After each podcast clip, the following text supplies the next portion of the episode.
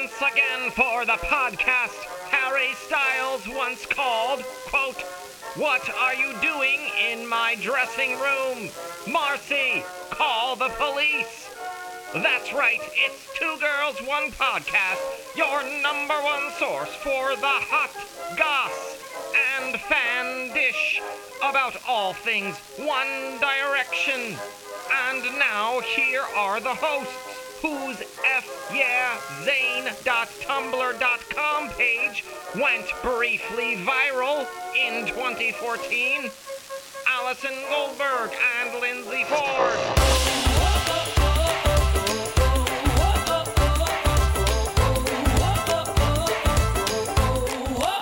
Hello, everyone. Welcome to Two Girls, One Podcast. I am Lindsay, And I'm Allie. and we are so happy to be with you all. I just have to say again, I am not coming from my home. Today, I am dog sitting a beautiful senior dog named Leo who is blind. So we got to be at his house. We can't be at my house. There is a new, maybe it's not new, but I just heard about it, website where you can stay in someone's house for free all around the world. You just have to promise to take care of their plants and their dog. Why are we not covering that? Lindsay's nodding like you already knew. Yeah, it's not new. I want to live in someone's mansion in France because I'm taking care of their dog and watering their vineyard.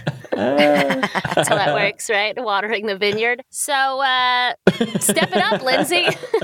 I do I do know about this thing. I think it's called Trusted House Sitters. It is actually what it it's is. called. It- that sounds right. hmm Yeah, it's a business, but, it, nailed but it's it. One of those things that's like that doesn't exist without the connectivity of Airbnb meets dog sitting, meets commerce, meets trading online. Yeah. Meets good people not Mm-hmm. Yeah, it's got to be a lot of ruining vetting for this kind of thing, you know? Yeah. And horror stories too. I'm ready to travel the world. I had a very big weekend this weekend. I was hiking with my beautiful friend Sasha, and we went at 8 a.m. on a Saturday morning, which is early on a Saturday morning for me to be out in the world. Like I was partying the night before. Hello.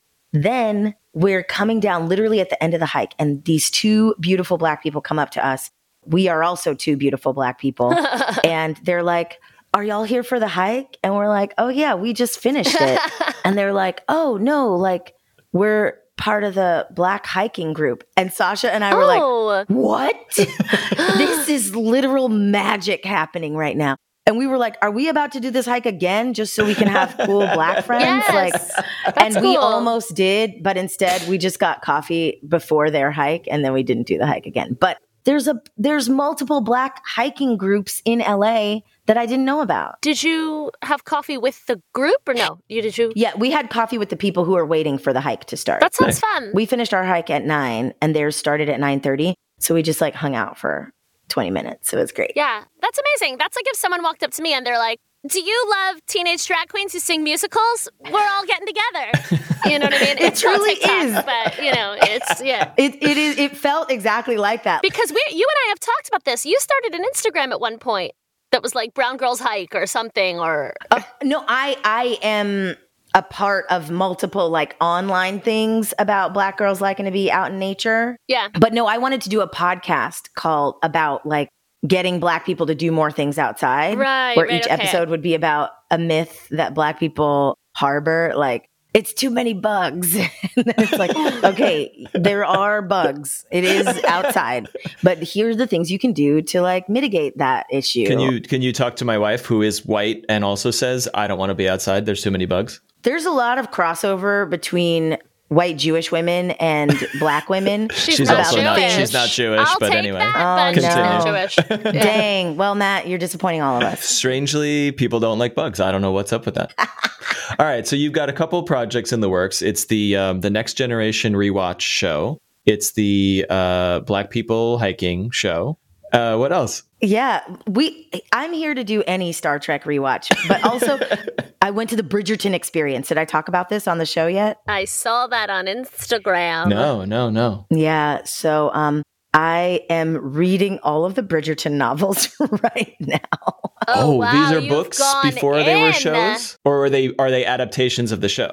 They're, the, they precede the show. mind. This is what the show is based on. got it, got it. My friend Jackie, who was the choreographer for the sketch show I did in New York forever that I started with Jen, she blew up on TikTok because she started doing Bridgerton parodies. And then like Shonda Rhimes reshared her and stuff. And now she's like a TikTok star doing like Bridgerton jokes. like almost exclusively.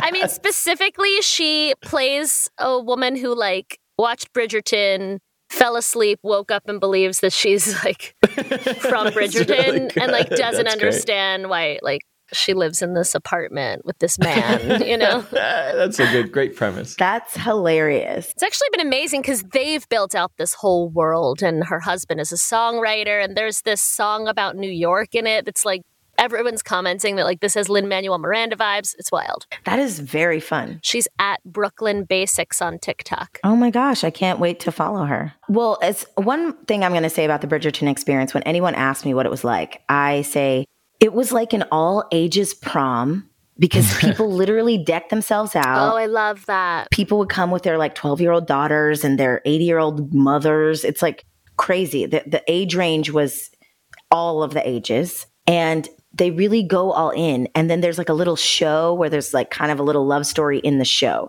The queen comes out. There's like these two people that are dancers. They do a bunch of very fancy dances. Then they do some like English country dance style things. And then the queen picks a diamond. And it's very cute.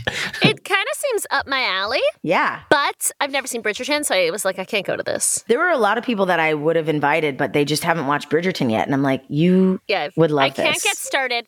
I watch not that many things because it is such a huge investment. But I am addicted to Stranger Things, and I started watching season four. And for those of you who watch or don't, whatever, there's insane cliffhangers at the end of every episode. The whole thing is like stressful because you like care about these kids, even though you know it's all fake. So last night I was like, you know what? I'm going to cancel all my plans. I'm just going to binge it and get it over with.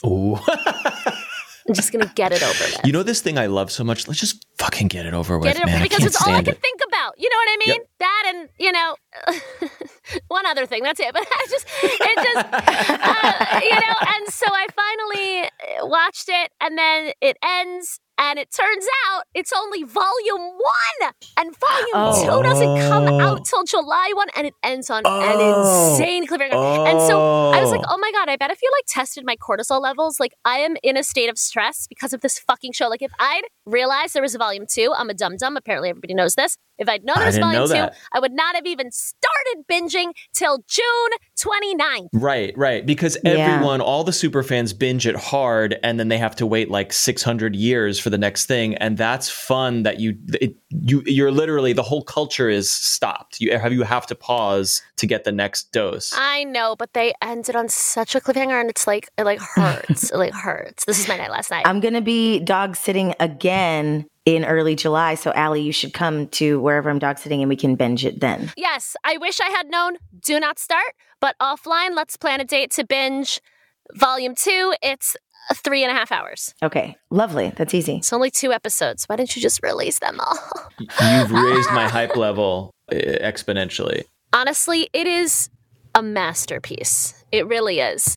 You know what else? Season one was incredible because it was such a mystery. You're like, what's going on? And then by season four, there was a part of me that was like, how does this all fucking link together? Yeah. And in the last episode, they link it all together, and I'm you're so like, glad you're holy saying this. shit! Like I'm stuff from so season one. It's this. like, ah, okay. It's a masterpiece. And the one other, th- I totally agree with you. The one other thing that I just goddamn love, especially season three, no spoilers, but there are so many beautiful homages to other movies. Yeah. And they're not, it's not about spoken dialogue. It's not about specific things. It's just about like camera angles and body movements that are, you're like, oh my God, that's Back to the Future. Oh my God, that's E.T. And it's so, So good. masterful in a subtle way. It's not over the top.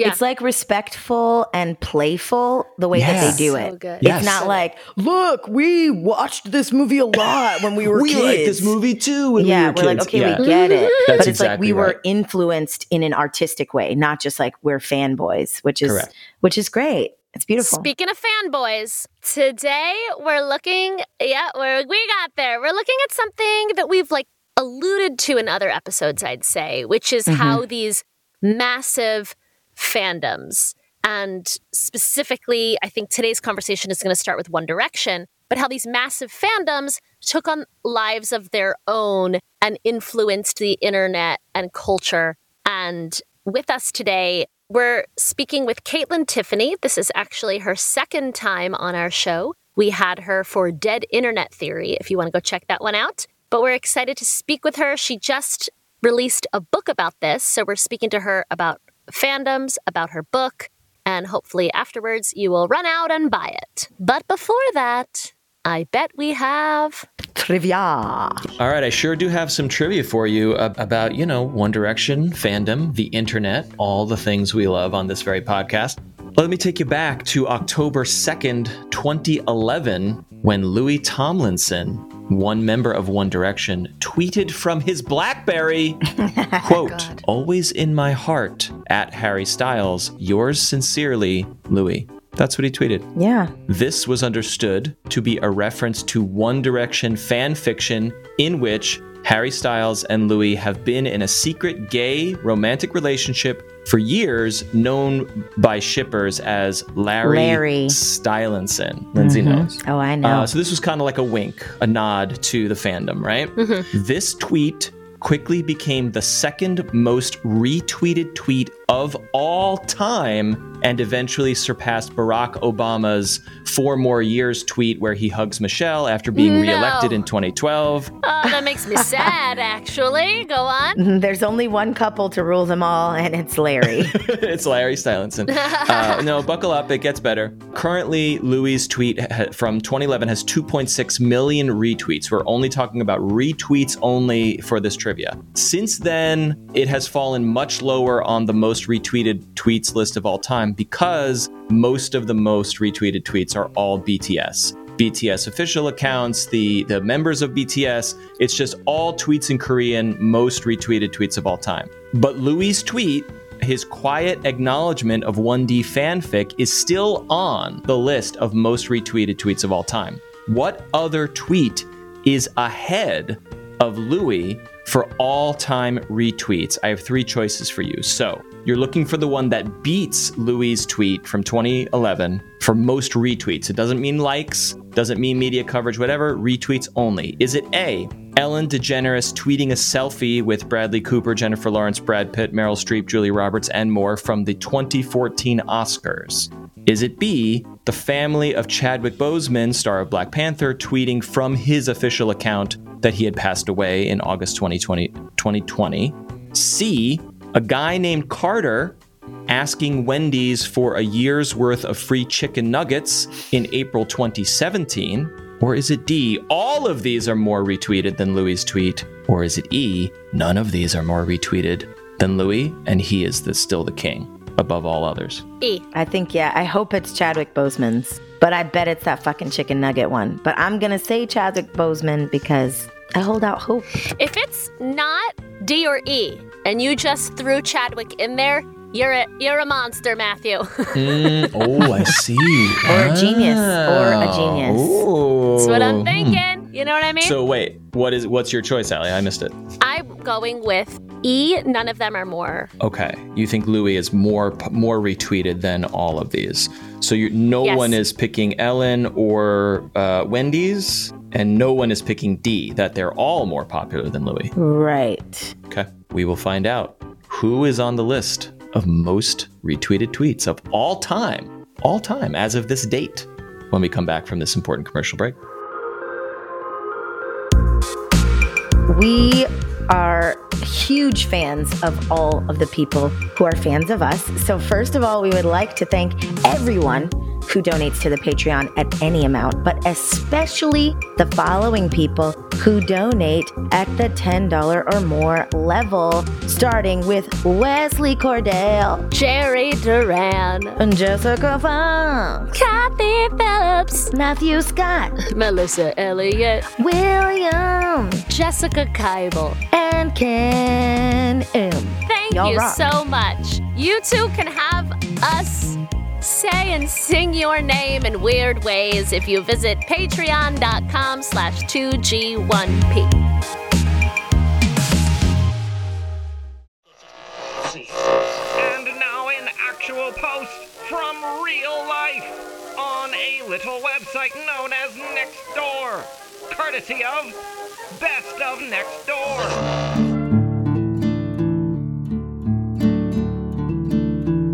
Hi, I'm 52 years old and new to the neighborhood.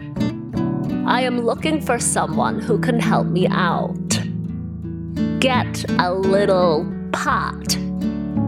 Nothing too fancy, just something I can relax with and ease my arthritis.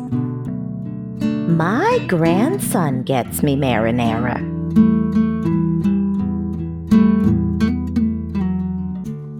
Do love a world in which grandparents and their grandkids are smoking up together. Yes, yes, yes. More of that. I mean, there's like a small part of me that's like, should I try to convince my parents to do shrooms with me?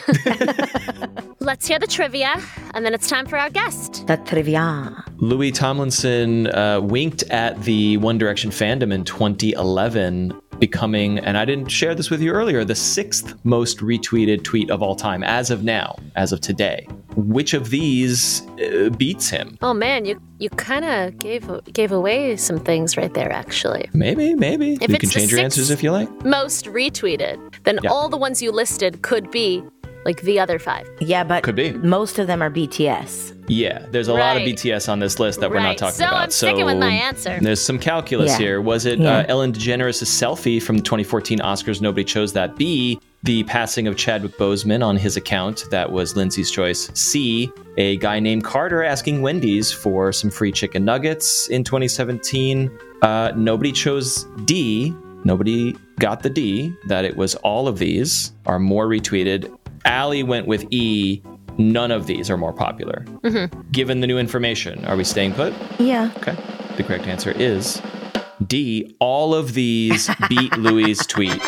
Wow! As of today. so those are the five that are mo- more retweeted or something, or the four? The most retweeted tweet of all time is by a Japanese billionaire named Yasuku Me- Meizawa. I'm sure I'm saying that wrong. oh, Um, and I don't know what he's tweeting because it's in Japanese, though I'm sure we could look that up. Those are the top two. There's tons of BTS on this list, but they're all lower than Louis' tweet. So that's super interesting. wait, Oh, the BTS stuff is all lower than Louis. Yes, yes. Huh. All right. So uh, Louis is number six. Um, Ellen DeGeneres is number five with 2.9 million retweets. Chadwick is number four with with also 2.9, but probably slightly higher than uh, Ellen. And the third most retweeted tweet and the most retweeted tweet in English is, Is Carter. a gentleman named Carter Wilkerson who tweeted at Wendy's and said, "How many retweets would I need to get in order to get free chicken nuggets for for a year?" And Wendy's said 18 million. So he screenshotted that conversation with the Wendy's brand account and then posted and wrote, "Help me please, a man needs his nugs." and this now is the third most How many, retweeted does, tweet. how many retweets does it have? 3.2 million, but I, Oh, I, so I believe the news getting coverage that Wendy's did give him a year's worth of chicken nuggets Gross. for That should be illegal. Nobody should have that many chicken nuggets. I like that. It's not that you have to eat them every day, Allie. It's just that you can you if just you want them. to. You can. yeah, They're but then like, uh, yeah, I guess maybe he's just given a pass to go get them whenever he wants. Yeah. Right? It's like a, it's like the a Wendy's black card. It's like instead of an Amex black card, you get a Wendy's black card, and it's just like you show that everywhere, and they're like, "Oh, hey Carter, here's some nuggies." You know how a lot of restaurants have a punch card where, like, if you get 10, you get the 11th free? I think Wendy's needs the opposite, where, like, if you hit 10, you're, like, cut off for a while. That Right, shit is right. bad for you. You know what I mean? Like, health. there should be a limit. Like, you can only have nine a year. When you get to 10, they're out of there. I just love these regular, non famous people who become famous for viral moments. And now Carter Wilkerson, who is now verified with 75,000 followers and is now famous for getting free chicken nuggets, is the chicken nuggets guy on Twitter. Like, Um, all right. Well, On that note, it is time to welcome back to the show Kaitlyn Tiffany, who is an Atlantic staff writer and has just released the book, Everything I Need I Get From You How Fangirls Created the Internet as We Know It. Welcome back to the show, Kaitlyn. Thank you so much for having me and for reading all 40 words of the book title. Very generous. You're so welcome.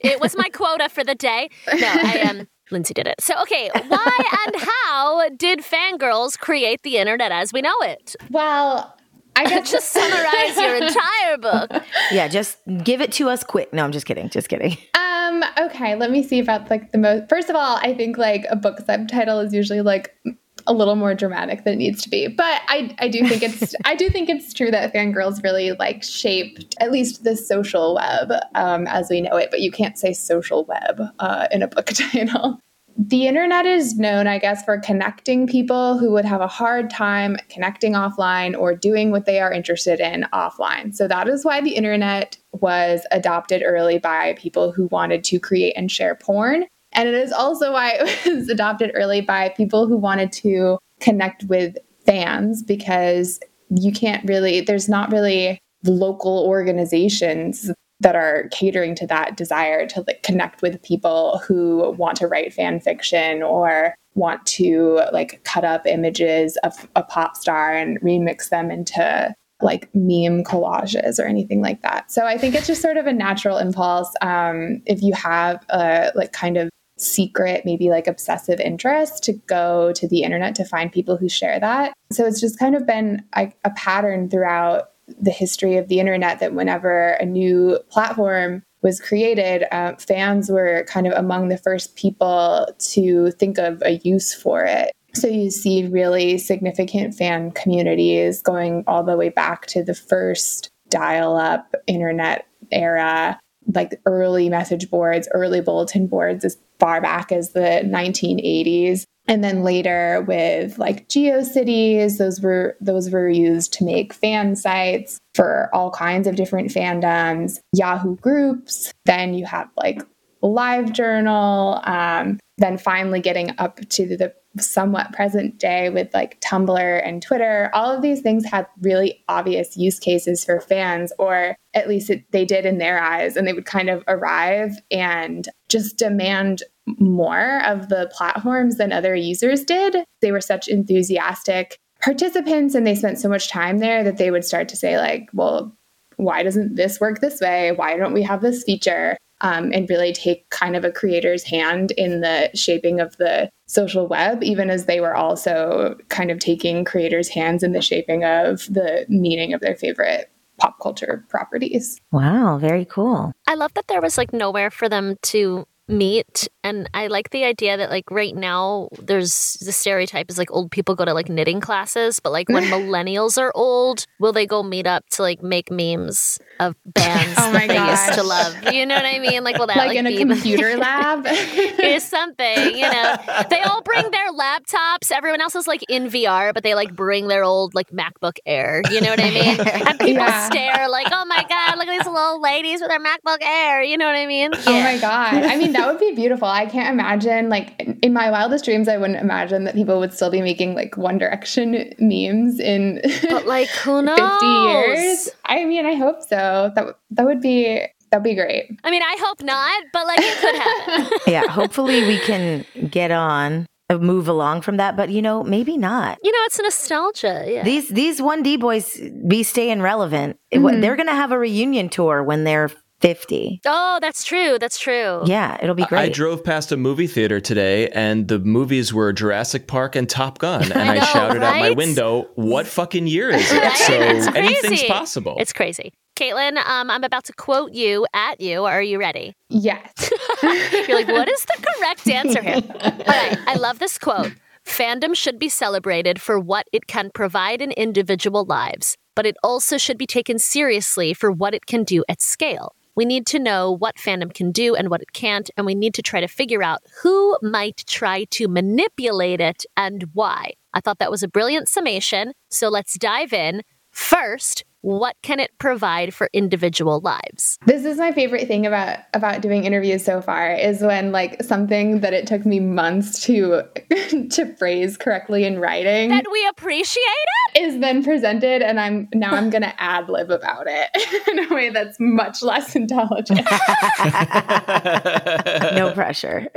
um yeah in individual lives so i talk about what it provides in my own life in the book which was sort of like a way of connecting with my younger sisters and I guess like escaping that absolute like abject loneliness and horror that was the college experience for me. It was really fun to have this like sort of secret thing to do that like wasn't depressing and that was actually like joyful. Damn, where'd you go to school? Yeah, where did you go? What?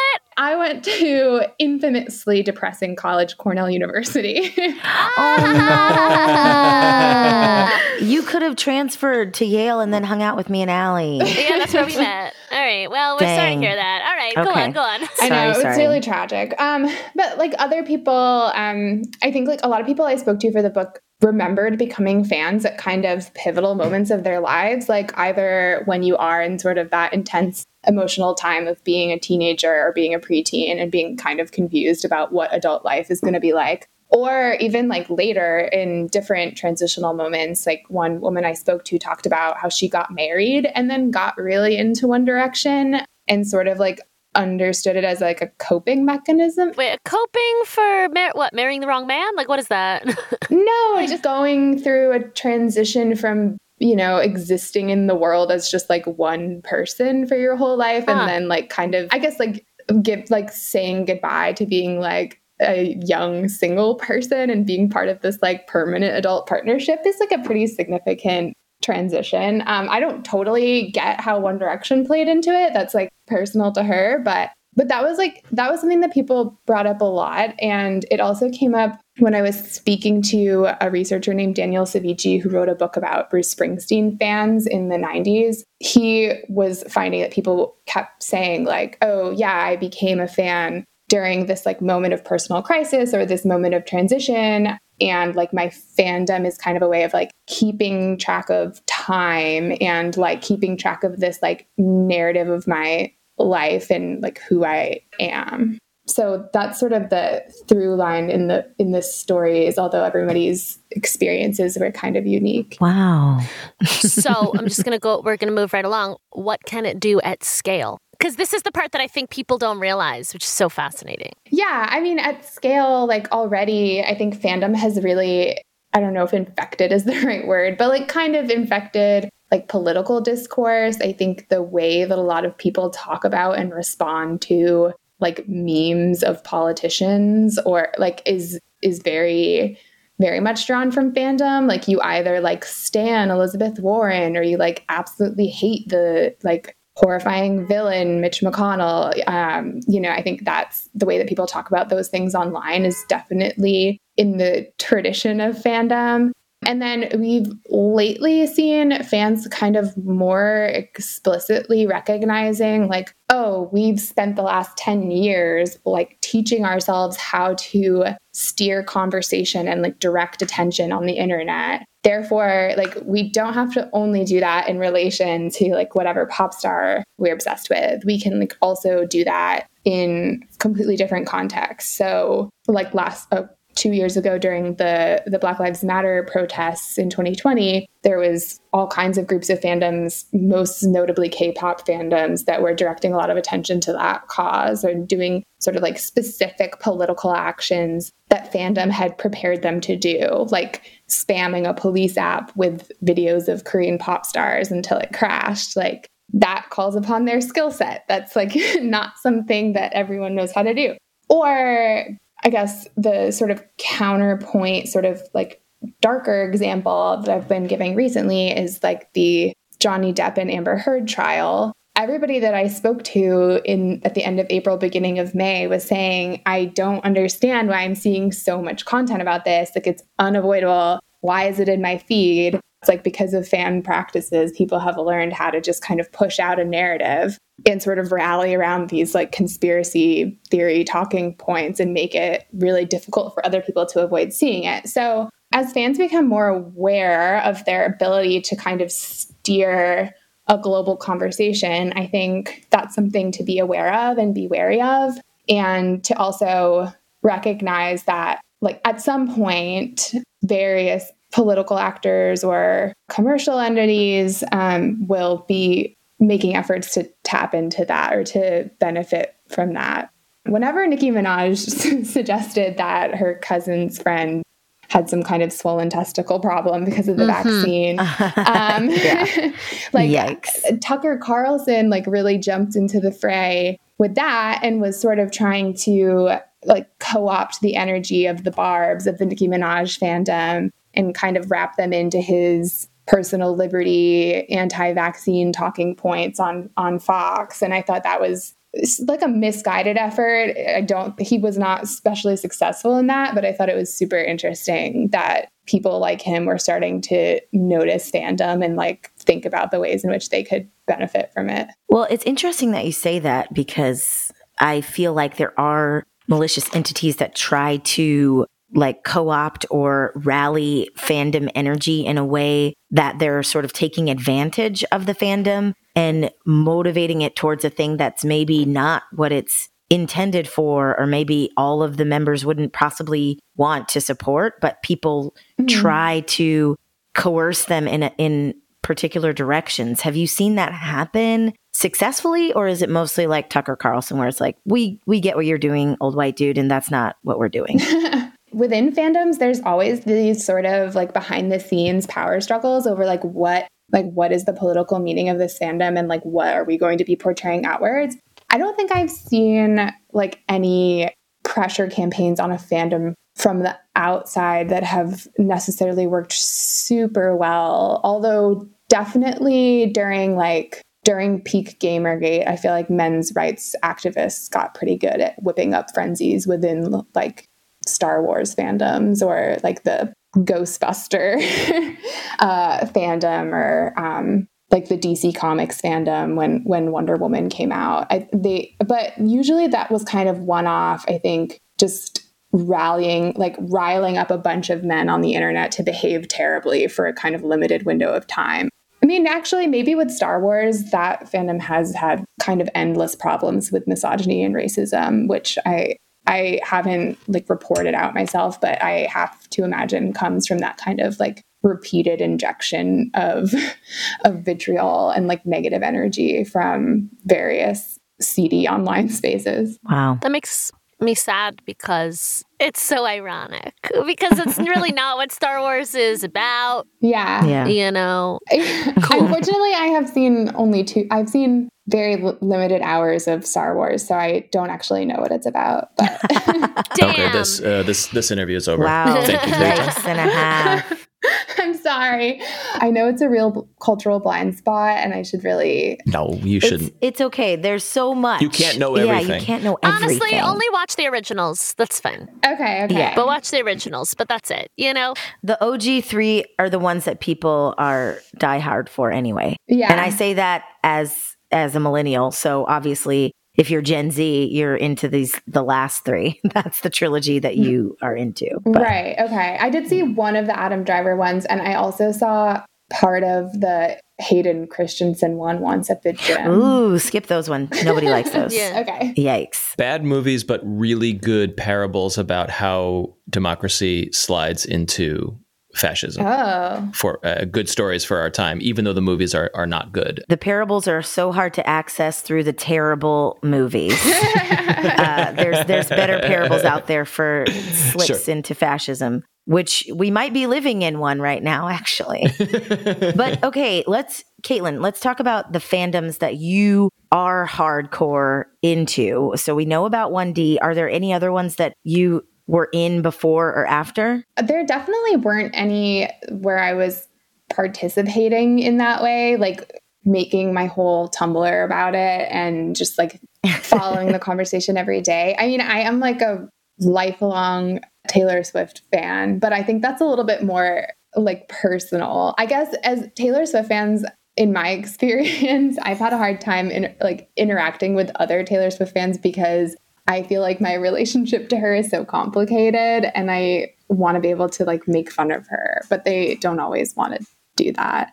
Anytime I've tweeted a joke about Taylor Swift, the stands somehow find it and get angry with me that like really hurts because it's like I'm one of you. You don't understand. Like I'm yeah. making fun of her out of love. I would just like to give her some notes. Well, I, you know, there is that side of the fandom that's like so uh, strident, eh, where I don't know if that's the word, but mm-hmm. do you think that that has affected online discourse? Right, that you you have to be all on board, right? Yeah. Yeah, there's no room for criticism. Yeah, definitely there's like parts of every fandom that act that way, especially on Twitter. Um, you know, any journalist who's written anything like mildly critical about a pop star with any kind of sizable fandom is probably well aware of what happens when you attract a fandom's attention in that way. I do think that like Twitter is a pretty specific fandom space where that is more of a norm on Tumblr. I see a lot more people making fun of the things that they're fans of and like riffing on them together.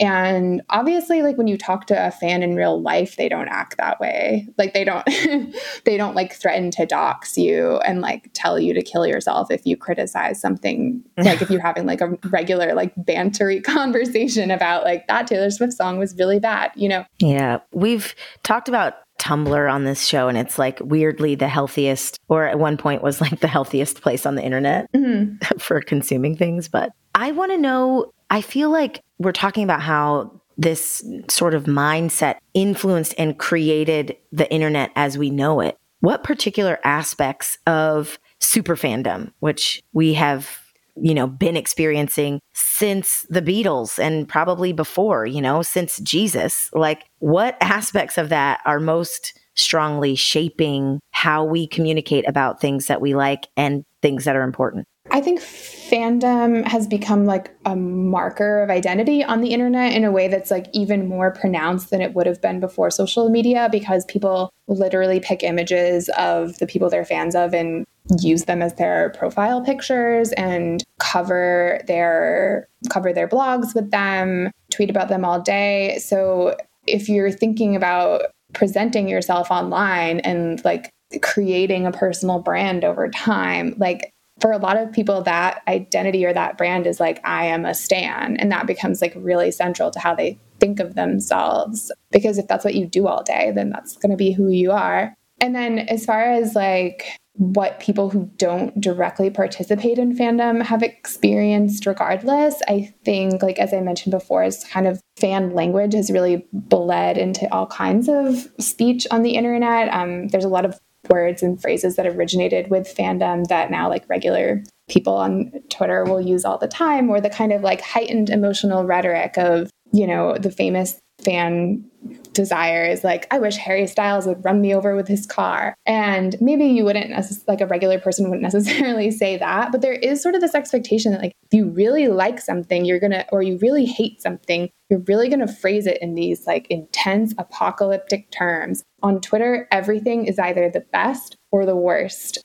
And there's like an incentive in fandom to be the person who like picks through all the like wealth of material, all the like thousands of images that that you can find of somebody like Harry Styles because of the like hours of footage, hundreds of hours of footage of him that exist, and sort of like piece together something new that you can present to the fandom. So like you would say like I found evidence that Harry Styles is secretly in love with Louis Tomlinson. Here's my evidence. Or like I found the best the best graphic t-shirts featuring donut shops that Harry Styles has ever worn. Here's my my blog dedicated to that. And I feel like all of these that these kind of like niche artistic formats like that are things that people have picked up and that's like kind of how you get attention on the internet in general is through like inventing a new like visual gag or like curating a new aesthetic or like finding some bizarre like relic or trinket or fun fact or something that you can kind of like bring to the group and be like, I think about this all the time.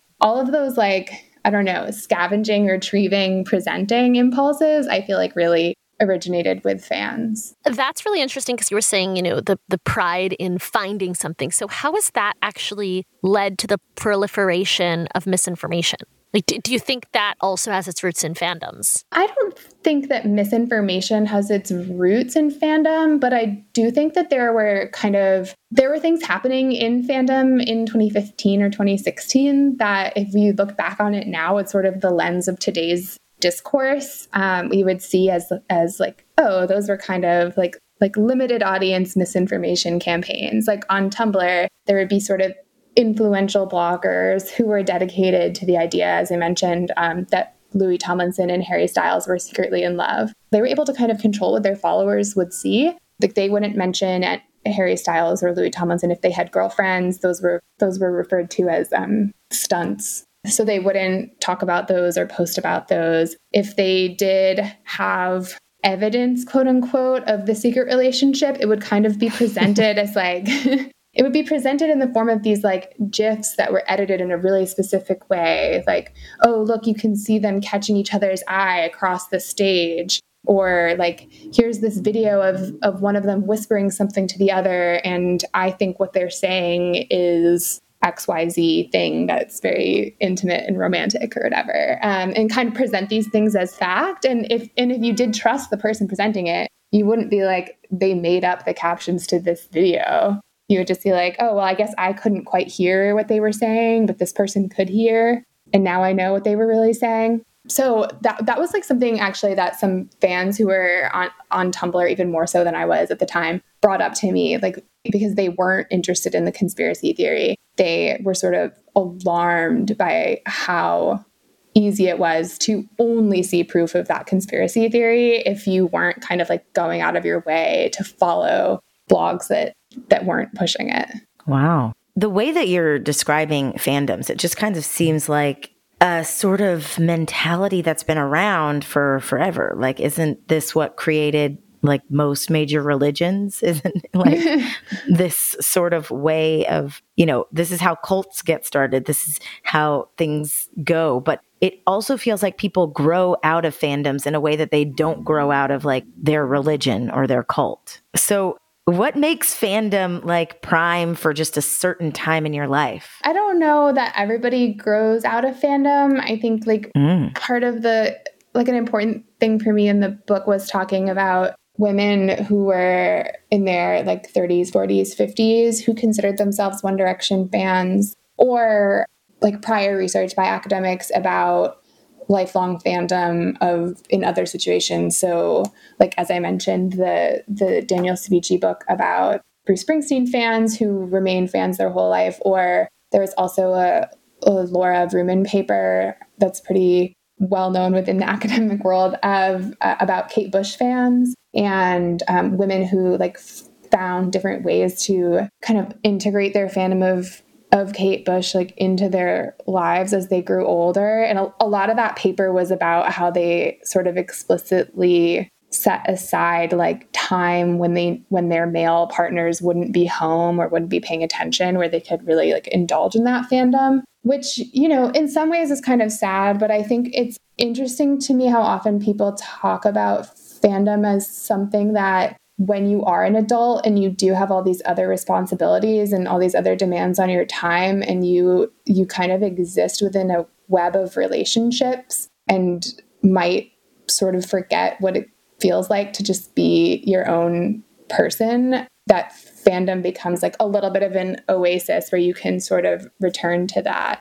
I mean, I'm not a parent. I don't have like the same responsibilities as some of those women, but I, I feel like fandom has served that purpose for me too, where like I have grown out of it in the sense that I don't have the time to spend on on Tumblr every day anymore. And I'm not as excited about seeing a new GIF of Harry Styles as I was nine years ago. But like if I do kind of like lose, I'm like losing my sense of self or like feeling a little bit like out of control or like confused or lonely or something, it is sort of like a nice like resting place to go back and just kind of recalibrate and be like, okay, at other times in my life, I have felt lonely or anxious or upset. Um, I have weathered these storms before. I remember listening to this song when I was going through a really my first really bad breakup, or I remember listening to this song when I was like wandering around Ithaca, New York, one of the bleakest places in the world.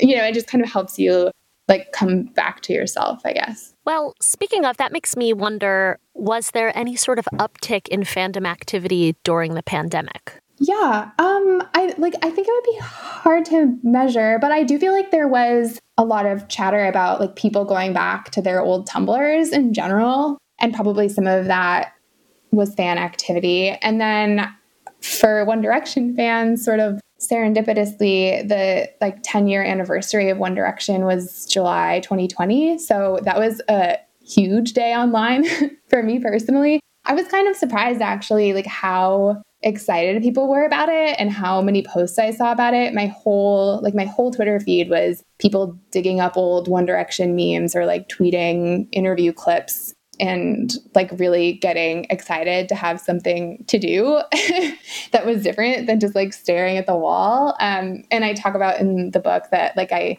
had like maybe like a little bit of a manic episode and was like, I'm gonna go out and get supplies and make a cake and watch One Direction music videos all night and like pretend that I'm a teenager because there's nothing else to do. I don't know. I guess I'm I'm not like as immersed in fandom as I was nine years ago to say if there was a, a real spike in in other fandoms.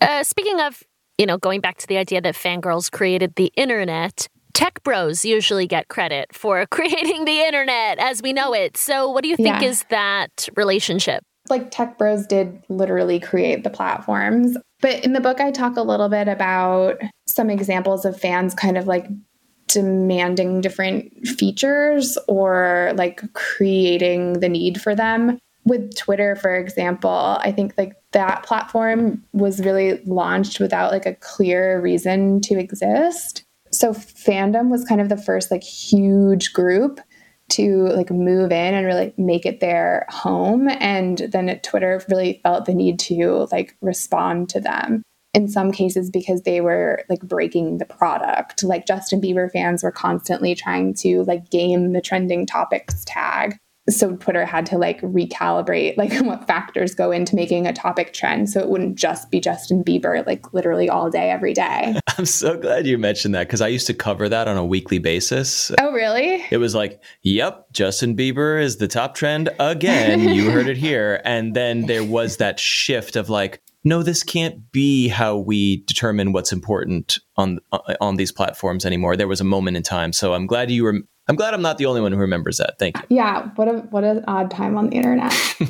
like some some people got like a little bit like even wiser about it. Like I talk about in the book also the the guy who founded Pinboard, which is like a fandom tagging site. Well, it, initially it was just a general tagging site, just for like collecting. You could use it to collect links and organize links and whatever else. Yahoo owned this like rival tagging site, Delicious, and they made this change to the tagging system that made it like less useful for fans. So he explicitly was like, "Okay, I'm going to make this open Google Doc. If you're in fandom, come tell me what features to add to my website." So that you'll use my website instead of this other one.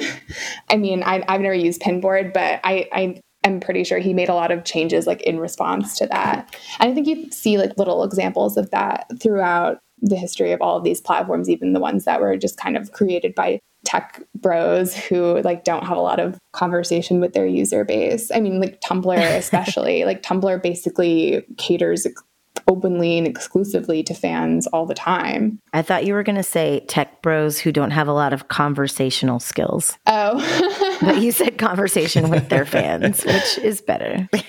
So I think that uh, fandoms are often overlooked as like screaming girls. Um, you mentioned the Black Lives Matter movement and how fandoms behaved during that time. Can you cite other examples of political or social activism with these fandoms? there was actually a sort of negative reaction from the like communist party in china because a bunch of fandoms of like tv actors there organized in the beginning of the pandemic to like disperse masks and you know other like hygiene materials which obviously like wasn't exactly like subversive behavior but they the party actually put out like an official warning saying that people should be aware of like highly organized fans and the like chaos that they might be able to like enact if they pivoted from from innocuous tasks like disseminating masks to doing something else And there's other places in the world where like governments have actually started to take notice of fan activity.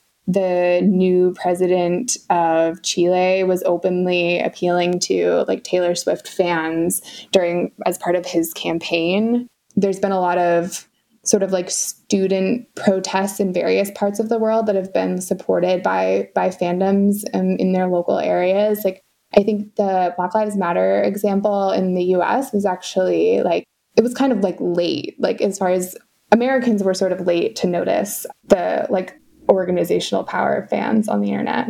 We're late a lot. Well i just have one final question which is a review of your book states the author insightfully examines contemporary loneliness and our growing need to feel like we're a part of something. And you've touched upon this a little bit already, but I loved it because it's also kind of what our podcast is about. Mm. You know, these communities and how people find each other and then they feel less lost. But I was wondering if you had any reflections on that. What is contemporary loneliness? What's going on with this? What, why is this need growing to feel like we're part of something? There's sort of the like intro to population dynamics or whatever explanations which is that like people a lot of young people like don't live near their family. They don't like live where they grew up. A lot more people are choosing to live in cities including myself and like doing work that involves just kind of like staring at a computer all day long like not necessarily talking out loud to other people. Or like if you aren't if you don't have a computer job you might still have like a really alienating job like working in an Amazon warehouse where they like kind of deliberately make it impossible for anybody to converse because if you converse you might unionize. Um, but in any case um, I think like we're we're set up to be like separate from other people a lot of the time. And the internet too is also like not there aren't that many spaces left on the internet I think where you could go to have community unless it has this kind of like organizing principle of fandom. Like that's a reason for people to come together and to like kind of share in a common cause and like have a, a shared sense of identity that's like not necessarily overtly political all the time, not based in like some kind of shared cultural or religious background. I don't know if we said it here, or maybe one of our listeners was saying it in our Discord. Um, but it, we we've covered religion and cults and things of that sort, and it's someone noted that it is hard for secular progressive people in the modern era to find community mm-hmm. unless it's a, unless it revolves around something they are passionate about, a fandom online. Because in in ye olden days, you just kind of walk down the street to your church, and that was your community or your synagogue, whatever it might be and that is missing from the secular world today and it it kind of sucks that we don't yeah. have a place to go so we go onto the internet and and I love that but it, it, can be alienated or it can be lonely. Yeah, totally. I feel like this is also why Gen Z is like, I'm Catholic now. Um, you know, is that a real trend? Yeah, yeah. Oh God. Uh, yeah, I'm thinking about writing about that for the magazine. But fascinating. Oh, please let us know. That's super fascinating. That's wild. I love that. I'm proud of fandoms for how committed they are because I've only ever been able to be a fan at like the maximum length of one teen beat magazine or something in middle school. So I'm very impressed with all the work that goes into it. And I do think they deserve to be influential. Their work should be recognized, and the internet is the place for that. So, Kaitlyn, thank you for coming and chatting to us about this unique and special, you know, group of people. Yeah, of course. Thanks so much for having me. What were the fandoms that you two were really into? I mean, I'm I just love Harry Potter, but that's really I never was like like I have a friend who like ran a friend's fan blog or something as a child. I never did any of that. Yeah, uh, that I, I get the Harry Potter fandom, but that you know you you love this stuff and you love covering it and talking about it, but you're not necessarily part of anything hardcore. Eternal voyeur. I guess so. Just fascinated by humans. mm-hmm, mm-hmm. I think the fandom that I was most committed to for the longest was the Atlanta Braves. I mm-hmm. I was obsessed for like a good solid 10 years of my life from age 5 to 15 it was all about the Braves. Arguably, the original modern fandoms were sports teams because it's like this team is from my city.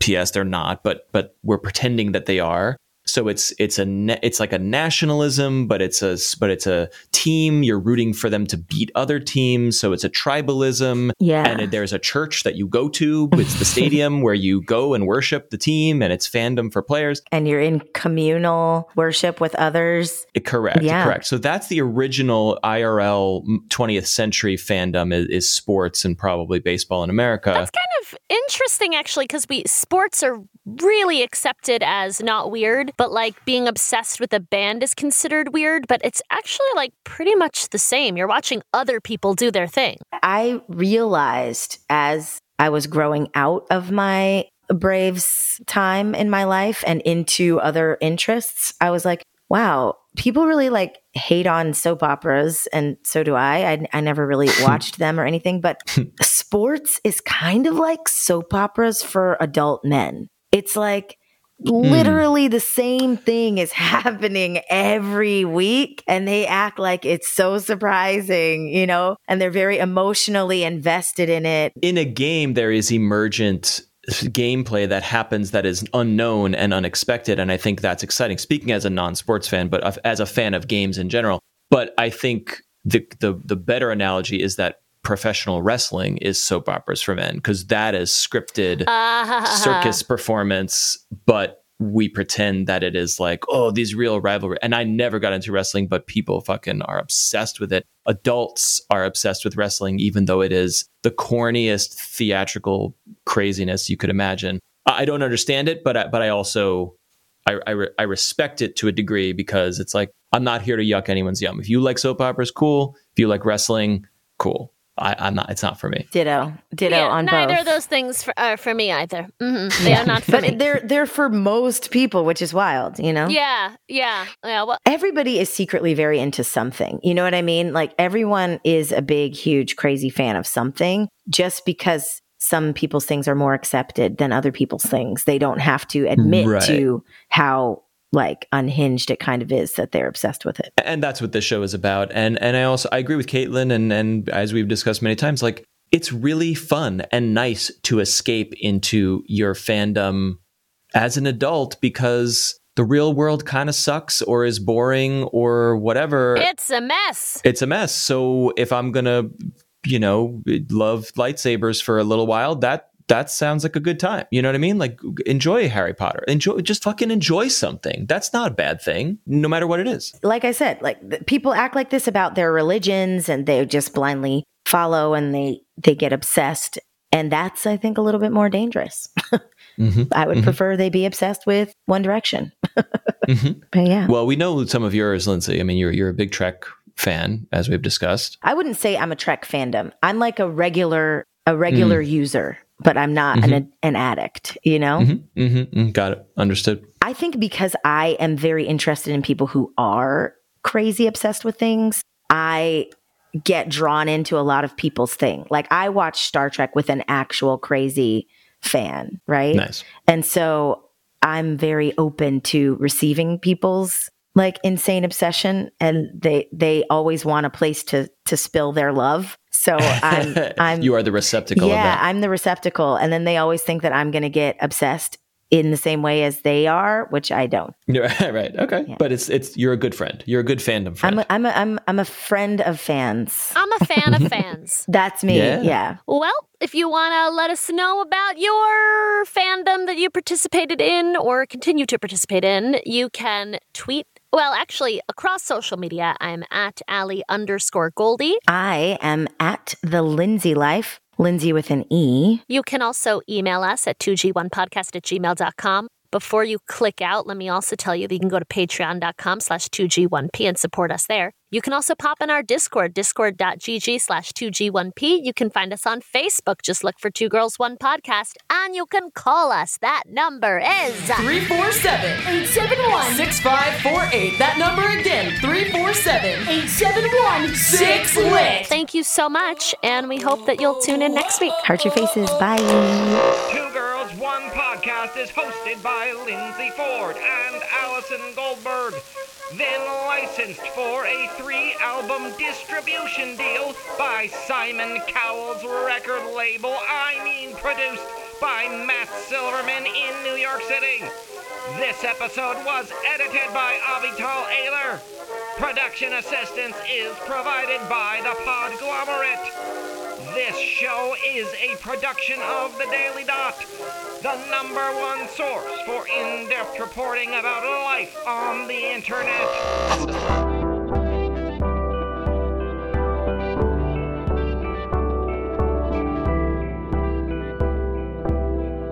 The Podglomerate. A Sonic Universe. My grandson gets me marinara.